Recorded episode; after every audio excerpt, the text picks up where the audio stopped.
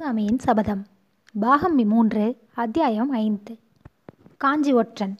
வாதாபி சக்கரவர்த்தி குண்டோதரன் விஷயத்தில் நன்கு கவனம் செலுத்தாமலே இவனை யானையின் காலால் இடர செய்யுங்கள் என்று கட்டளையிட்ட போது அருகில் இருந்த வாதாபியின் ஒற்றர் தலைவன் மிக்க பணிவோடு அரசே இவனை கொஞ்சம் விசாரணை செய்துவிட்டு பிறகு தண்டனை நிறைவேற்றுவது நலம் என்று தெரிவித்துக் கொண்டான். ஆமாம் ஏதோ ஞாபகமாக சொல்லிவிட்டேன். அவனை இப்படி அருகில் கொண்டு வாருங்கள் என்று புலிகேசி கட்டளையிடவும் குண்டோதரன் அருகில் கொண்டு வந்து நிறுத்தப்பட்டான். அடே நீ யார்? என்ன வேலையாக புறப்பட்டாய்?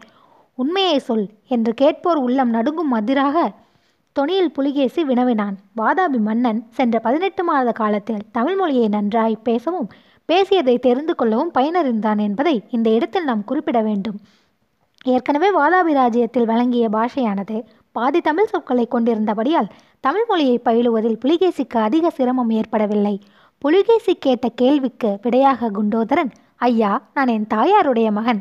கொள்ளிடத்து அக்கறையில் திருவெண்காட்டுக்கு போகலாம் என்று கிளம்பினேன். திருவெண்காட்டு வைத்தியரிடமிருந்து மருந்து வாங்கி கொண்டு வருவதற்காக போகிறேன் என்றான். எதற்காகடா மருந்து? உனக்கு என்ன கேடு வந்து விட்டது? என்று புலிகேசி கேட்டதும் குண்டோதரன் பயத்தினால் நடுங்கியவன் போல் பாசாங்கு செய்து எனக்காக இல்லை ஐயா அம்மாவுக்கு மருந்து. என் தாயார் அவளிடிக்கும் போது உரலை விளங்கிவிட்டால் அதற்காக என்றான். இந்த விடை அங்கிருந்தவர்கள் சிலருக்கு சிரிப்பை உண்டாக்கிற்று. புலிகேசியின் முகத்திலும் லேசான புன்னகை தோன்றியது. என்னடா உளறுகிறாய்? உன் அம்மா உரலை விழுங்கினாளா? என்று அதட்டி கேட்டான். இல்லை உரலை விளங்கவில்லை. உலக்கையைத்தான் விழுங்கினாள் என்றான் அதிக நடுக்கத்துடன் குண்டோதரன். உருளை விளங்கினாளா? உலக்கையை விளங்கினாளா? நிஜத்தை சொல் என்று கோபமான குரலில் கர்ஜித்தான் புலிகேசி. இல்லை இல்லை. என் அம்மாவை உரல் விளங்கிவிட்டது என்றான் குண்டோதரன். அடே என்னிடம் விளையாடுகிறாயா? உன்னை என்ன செய்வேன் தெரியுமா? ஐயா மன்னிக்க வேண்டும். உங்களையெல்லாம் பார்த்தால் எனக்கு மிகவும் பயமாய் இருக்கிறது. அதனால் மனதிலே ஒன்று இருக்க நாக்கு எதையோ சொல்கிறது. இப்போது பயம் இல்லாமல் நிதானமாக யோசித்து உள்ளதை உள்ளபடி சொல். என் தாயார் அவளிடித்த போது உலக்கை தவறி கையில் விழுந்து விட்டது. அதனால் அம்மாவின் கையில் காயமாகிவிட்டது காயத்துக்கு மருந்து வாங்குவதற்காக திருவெண்காட்டு நமச்சிவாய வைத்தியரிடம் போகிறேன். இவ்வளவுதானே வேறொன்றும் இல்லையே சத்தியமாய் சொல் என்று புலிகேசி கர்ஜித்தான். ஆமையா சத்தியமாக சொல்கிறேன். உலகைக்கு தான் காயம்பட்டது என்று குண்டோதரன் உளறினான். வாதாபி சக்கரவர்த்திக்கு திடீரென்று சிரிப்பு பீரிட்டு கொண்டு வந்தது. சற்று நேரம் விழுந்து விழுந்து சிரித்துவிட்டு பக்கத்தில் இருந்த ஒற்ற தலைவனை பார்த்து இந்த பைத்தியக்காரனை என்ன செய்கிறது? என்று கேட்டான். சக்கரவர்த்தி இவன் பைத்தியக்காரன் அல்ல. காரிய பைத்தியமாக தோன்றுகிறது. மிக்க நெஞ்செழுத்தம் உள்ளவனாக காணுகிறான். இவனை வேறு விதத்தில் பரிசோதிக்க வேண்டும் என்றான் வாதாபியின் ஒற்ற தலைவன். குண்டோதரனை பிடித்து கொண்டு வந்திருந்த வீரர்களின் தலைவன் சக்கரவர்த்தியின் அருகில் நெருங்கி பிரபோ இதோ இந்த ஓலை இவனை சோதித்த போது அகப்பட்டது என்பதாக சொல்லிவிட்டு கொடுத்தான். புலிகேசி அதை வாங்கி முன்போலவே அங்கிருந்த லிகிதனிடம் கொடுக்க அவன் ஓலையை படிக்கலானான். மீனக்கொடியோனுக்கு ரிஷபக்கொடியோன் விடுத்த நிருபம் வடதேசத்து கடுவாய் உம்மை காண்பதற்காக கொள்ளிட நடிக்கு வந்திருப்பதாக தெரிகிறது. புலியின் ஆசை வார்த்தைகளில் மயங்கிவிட வேண்டாம். சேற்றில் அகப்பட்டு கொண்ட புலி பிராமணனை தோத்திரம் செய்து ஏமாற்றிய கதை ஞாபகம் இருக்கட்டும். காஞ்சி ரிஷபத்தை வாதாபி புலியினால் ஒன்றும் செய்ய முடியாது என்பதை உறுதியாகவும் நம்பவும். புலி சேற்றிலே கிடந்து பட்டினியால் செத்த பிறகு காஞ்சி ரிஷபத்துக்கும் மதுரை பெண்மானுக்கும் நீடித்த உறவு ஏற்பட இடம் இருக்கிறது. ஆனால் புலியின் பசியை தீர்க்க உதவி செய்தால் அது மதுரையின் மானுக்குத்தான் முடிவில் ஆபத்தாக முடியும். இதையும் மனதில் வைத்துக்கொண்டு உசித்தபடி நடந்து கொள்ளவும். இதை லிகிதன் படித்து வரும்போதே வாதாபி சக்கரவர்த்திக்கு அதன் உட்கருத்து இன்னதென்று விளங்கிவிட்டது. கோபத்தினால் அவனுடைய உடம்பெல்லாம் நடுங்கிற்று. பற்களை அவன் நரநரவென்று கடித்து கொண்ட சப்தம் அருகில் இருந்தவர்கள் எல்லோரையும் நடுங்க செய்தது.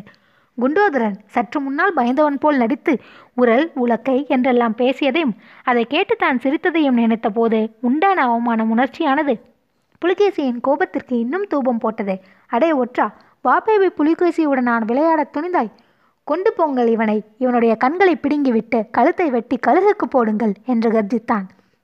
இப்படி குரூரமான ஆக்ஞையிட்ட போது புலிகேசியின் கலல் போல சிவந்த கண்கள் குண்டோதரனை உற்று நோக்கின. அவ்விதம் நோக்கிய கண்களில் திடீரென கோபம் தணிந்து அளவில்லா ஆச்சரியத்தின் அறிகுறி தென்பட்டது. ஏனெனில் குண்டோதரனை வீரர்கள் இழுத்து கொண்டு போக முயன்ற போது அவனுடைய க தலையானது விசித்திரமான சில சமிக்ஞைகளை செய்தது. உற்று கவனித்த புலிகேசிக்கு அந்த சமிக்ஞைகள் ஸ்வஸ்திக சின்னத்தின் கோலமாக அமைந்தன என்பது தெரிய வந்தது அதனாலே தான் அவனுடைய கண்களில் அத்தகைய விபப்புக்குறி ஏற்பட்டது. நில்லுங்கள் என்று புலிகேசி மறுபடியும் கூவினான். இந்த ஒற்றனிடம் நான் இன்னும் சில விஷயங்கள் கேட்க வேண்டும். இவனை இங்கேயே தனியாக விட்டுவிட்டு மற்றவர்கள் கூடாரத்துக்கு வெளியே போங்கள் என்று கட்டளையிட்டான். ஆறாம் அத்தியாயம். பிக்ஷுவின் செய்தி. சக்கரவர்த்தியின் கட்டளையை கேட்டதும் கூடாரத்தில் இருந்த பலர் உடனே வெளியேறினார்கள். ஒற்றர் தலைவனும் இன்னும் சிலரும் வெளியேறுவதற்கு தயங்கிய போது புலிகேசி அவர்களை கோபத்துடன் பார்த்து போங்கள் என்று கர்ஜனை செய்யவே அவர்களும் போய்விட்டார்கள். தனிந்து தனித்து நின்ற குண்டோதரனை பார்த்து புலிகேசி சாந்தமான குரலில் அப்பா நீ யார்? யாரிடமிருந்து வந்தாய்? அந்தரங்க செய்தி ஏதேனும் கொண்டு வந்திருக்கிறாயா? என்று கேட்டான். ஆம் மகா பிரபு பிக்ஷுவிடமிருந்து தான் வந்தேன். செய்தி கொண்டு வந்திருக்கிறேன் என்றான் குண்டோதரன். அப்படியா? என்ன செய்தி கொண்டு வந்தாய்? என்று பரபரப்புடன் சொல்லிக்கொண்டே புலிகேசி சிம்மாசனத்திலிருந்து துள்ளி குதித்து எழுந்தான். சீக்கிரம் சொல்லு. பிக்ஷு எங்கே இருக்கிறார்? சௌக்கியமாக இருக்கிறாரா? ஏன் இத்தனை நாளாக செய்தி ஒன்றும் அனுப்பவில்லை? உன்னிடம் என்ன சொல்லி அனுப்பினார்? என்று புலிகேசி சரமாரியாய் கேள்விகளை அடுக்கினான். குண்டோதரனுடைய கண்களில் திடீரென்று கண்ணீர் பெருகிற்று. விம்முகின்ற குரலில் சத்யாச்சாரியா என் குருநாதர் காஞ்சியில் பாஷாண்டி பல்லவனுடைய சிறையில் இருக்கிறார் என்றதும் புலிகேசி ஆஹா நான் உயிரோடு இருக்கும்போது பிக்ஷு சிறையில் இருப்பதா? என்ன அவமானம்? காவித்துணி அணிந்த பிக்ஷுவை சிறையில் இடும் அளவுக்கு மகேந்திர பல்லவன் அவ்வளவு நீசனாகி விட்டானா?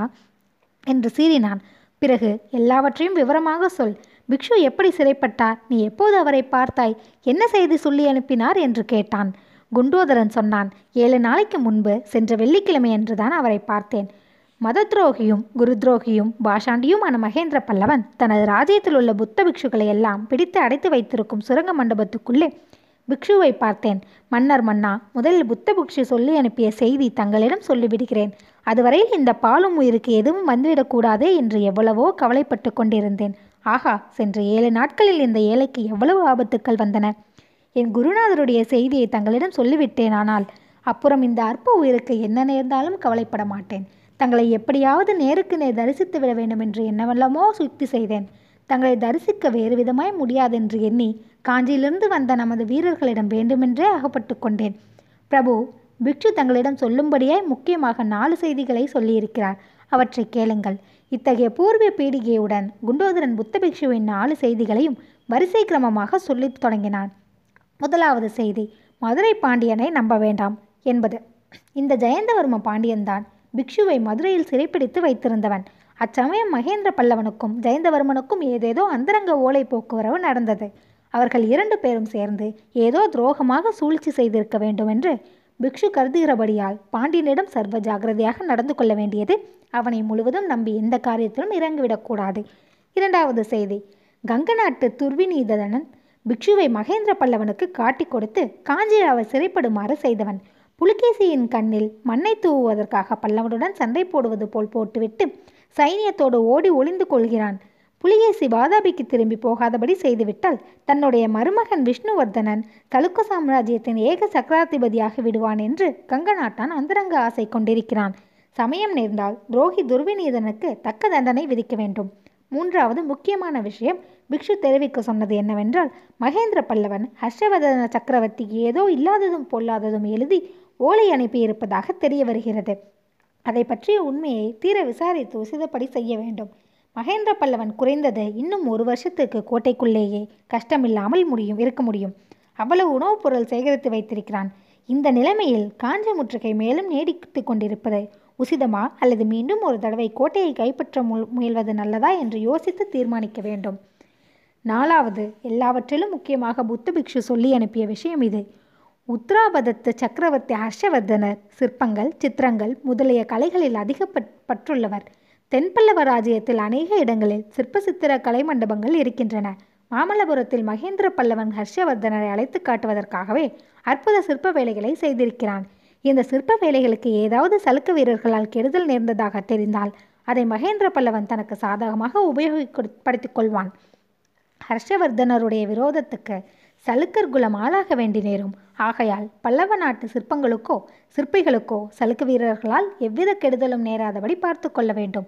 மேற்கூறிய நாலு செய்திகளையும் தட்டு தடுமாறி சொல்லிவிட்டு என் குருநாதருக்கு நான் கொடுத்த வாக்கை நிறைவேற்றிவிட்டேன். இனிமேல் என் உயிரை பற்றி கொஞ்சமும் கவலை இல்லை என்று கூறி குண்டோதரன் விம்மி விம்மி அழத் தொடங்கினான். அடே நீ என்னத்திற்காக அழுகிறாய்? என்று புலிகேசி கேட்டபோது குண்டோதரன் ஐயா சலுக்கர் சைனியம் என்றைக்கு காஞ்சி கோட்டை மதிலை தாண்டி உள்ளே பிரவேசிக்கிறதோ அன்றைக்கே சிறைப்பட் கோட்டை மதிலை சிறைப்பட்டிருக்கும் புத்த பிக்ஷுக்கள் எல்லாரையும் கழுவில் ஏற்றி விடுவதாக மகேந்திர பலவன் சொல்லியிருக்கிறானாம். இதை தங்களிடம் சொல்ல வேண்டாம் என்று பிக்ஷு சொன்னார். ஆனால் தங்களிடம் சொல்லாமல் இருக்க எனது மனம் கேட்கவில்லை. என் குருநாதர் நான் பிறந்து வளர்ந்த காஞ்சி நகரின் நார்ச்சந்தில் கழுவில் ஏற்றப்பட்டு காக்கை கழுகுகளால் கொத்தப்படுவார் என்பதை நினைக்கும் போது எனக்கு தாங்க முடியாமல் அழுகை வருகிறது என்றான். சற்று நேரம் ஆழ்ந்த சிந்தனையில் இருந்துவிட்டு புலிகேசி குண்டோதரனை பார்த்து நீ எப்படி பிக்ஷுவை சந்தித்தாய்? எப்படி கோட்டைக்கு வெளியே வந்தாய்? என்று கேட்க குண்டோதரன் திருப்திகரமான மறுமொழி அளித்தான். பிக்ஷுவின் யோசனைப்படி தான் பல்லவர் ஒற்றர் படையில் சேர்ந்திருப்பதாகவும் அதனால் காஞ்சி காராகிரகத்தில் அழைக்கப்பட்டிருக்கும் புத்த பிக்ஷுக்களுடன் பேசி துப்பு அறிவதற்காக தன்னை நிமி நியமித்திருந்ததாகவும் அதிர்ஷ்டவசமாக பாண்டியனுக்கு ஓலை கொண்டு வரும் வேலை தனக்கு கிடைத்ததென்றும் கோட்டைக்கே வெளியே வருவதற்கு ரகசிய சுரங்க வழி இருக்கிறதென்றும் அந்த வழியாக தான் வந்ததாகவும் பாண்டியனிடம் ஓலையை சேர்ப்பிக்கும் எண்ணமே தனக்கு கிடையாதென்றும் கூறினான். அதன் மேல் புலிகேசி திரும்ப பிக்ஷுவிடம் போய் செய்தி சொல்ல உன்னால் முடியுமா? என்று கேட்டான். பிரபு திரும்ப செல்வது என் உயிருக்கு அபாயம். இருந்தாலும் இந்த உயிரை பற்றி இனிமேல் எனக்கு என்ன கவலை? தாங்கள் போக சொன்னால் போகிறேன் என்றான் குண்டோதரன். ஆமப்பா நின் கட்டாயம் திரும்பி போக வேண்டும். போய் பிக்ஷுவிடம் இன்னும் பத்து நாளைக்குள் காஞ்சி மாநகரில் அவரை நானே நேரில் பார்ப்பதாக சொல்ல வேண்டும். எது நேர்ந்தாலும் என்ன கேள்விப்பட்டாலும் அவர் கொஞ்சமும் கலங்க வேண்டாம் என்றும் எல்லா விவரங்களையும் நேரில் சொல்வதாகவும் கூற வேண்டும். உன்னால் முடியுமா? என்று புலிகேசி கேட்டான். பிக்ஷுவை பத்து நாளில் நேரில் பார்க்க போவதாக புலிகேசி சொன்னவுடன் குண்டோதரனுக்கே உண்மையில் தூக்கி வாரி போட்டது. அவன் முகத்திலும் கண்களிலும் நாம் என்றும் கண்டிராத ஆச்சரியத்தின் அறிகுறி காணப்பட்டது. மேற்கூறிய சம்பாஷணை நடந்து ஒரு வாரத்திற்கு பிறகு காஞ்சி மாநகரின் தெற்கு கோட்டை வாசலையும் மதிலையும் காவல் புரிந்த வீரர்கள் எல்லாம் குண்டோதரனைப் போலவே ஆச்சரிய கடலில் மூழ்கினார்கள். ஏனெனில் அந்த கோட்டை வாசலுக்கு எதிரே அகலிக்கு அக்கறையில் வராக கொடி பிடித்த தூதர்கள் இருவர் குதிரை மேல் நிராயுதபாணிகளாக வந்து நின்று தாங்கள் கொண்டு வந்திருந்த கொம்பை வாயிலை வைத்து பூம் பூம் பூம் என்று ஊதினார்கள். அவர்களுடைய தோற்றமும் அந்த கொம்பின் முழக்கமும் அவர்கள் சமாதானத்தை நாடி வந்திருக்கும் புலிகேசியின் தூதர்கள் என்பதை எடுத்து காட்டின. ஆஹா இதென்ன விந்தை?